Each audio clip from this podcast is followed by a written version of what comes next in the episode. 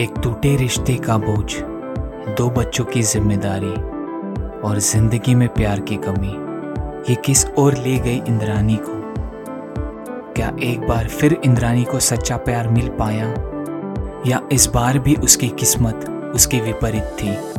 जानने के लिए सुनिए a true incident based murder mystery Indrani Mukherjee only on N S media podcast